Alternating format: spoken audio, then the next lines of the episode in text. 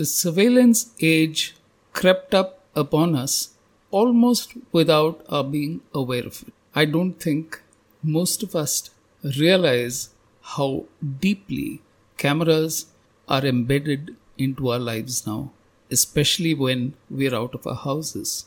For some people, the cameras are embedded inside their houses as well, tracking children and maybe keeping an eye on the interiors.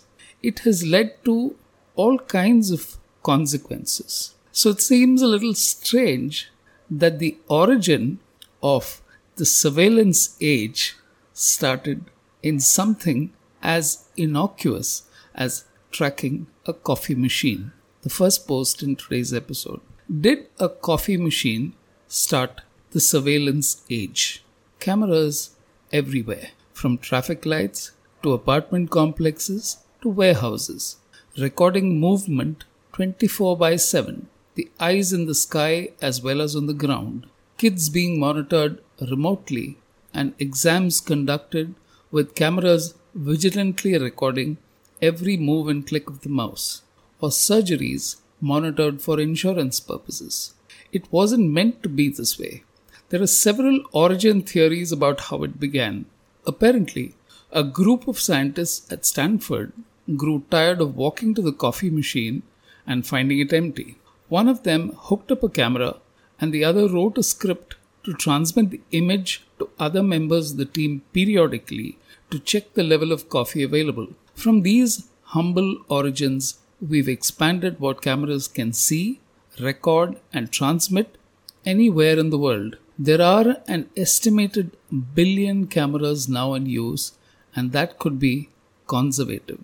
In addition, the cabling, the recording equipment, and the motion detection cameras have slowly made their way up the value chain. These markets barely existed about two decades ago.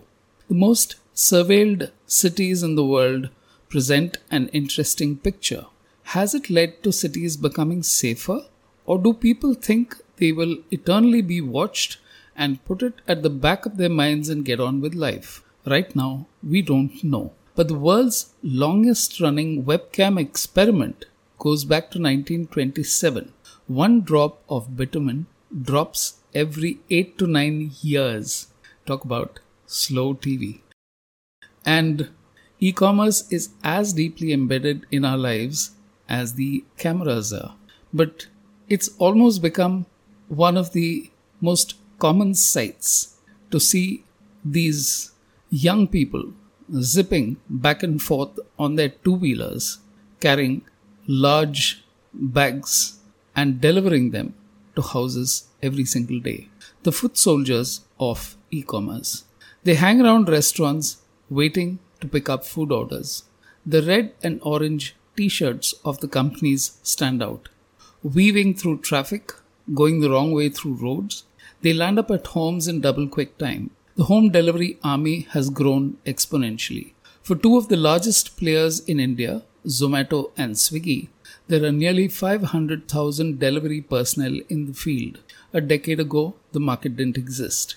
New processes have been put in place for recruitment, training, and handling difficult customers. At Amazon, work pace is set by algorithms. By calculating the distance workers can travel every minute, the number of things that have to be picked up by machines, and the tasks to be done by workers. It has been optimized down to the second. The same thing has happened to ride sharing. The business model has to go against the tide. When there's heavy demand, there is heavy traffic as well. And that's exactly the time people turn to the apps. To make things easy for customers, e commerce, ride share, and home delivery companies have to handle the complexity that stems from rising demand. One of the hardest things to handle is reducing the time frame between orders and delivery.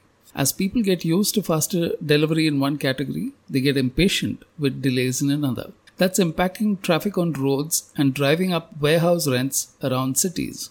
The hubs are here to ease distribution pressures, and we'll have to watch how far the ripples spread as more orders roll in. Today, to send out messages, we rely on several messaging apps. But before the smartphones, there were still ways of getting messages across to people you wanted to, except that the mode of delivery and the time it took was vastly different. The evolution of the cloud messenger. Back in the 5th century CE, when one of the greatest Indian authors, Kalidasa, composed the brilliant Meghaduta or cloud messenger, he meant the fluffy, white, shape changing formations spreading lazily across the sky. Pining for his beloved who lived far, far away, he asks a cloud to deliver a message of longing. Today, he can compose a lyrical email or create a meme or even an emoji. Press send and messengers residing in clouds will instantly swing into action.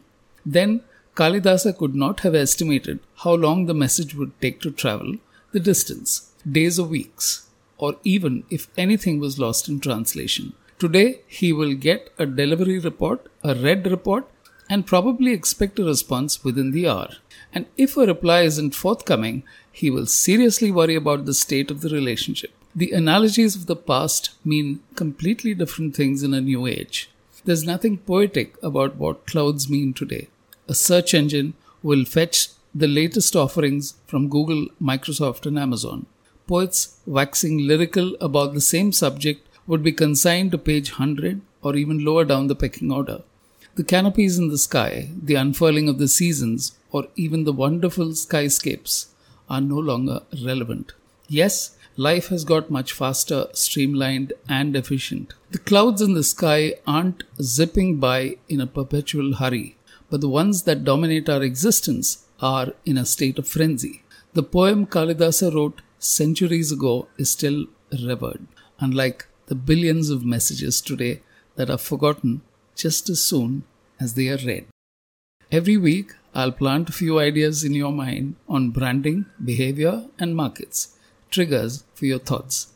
Spread the word to your friends. All you have to do is click the link and enter an email address. And tell me if these posts are doing anything for you, whether it takes you to a new way of thinking or whether it sets off a chain reaction of thoughts that you explore. I'll be happy to know. Thank you, as always, for listening.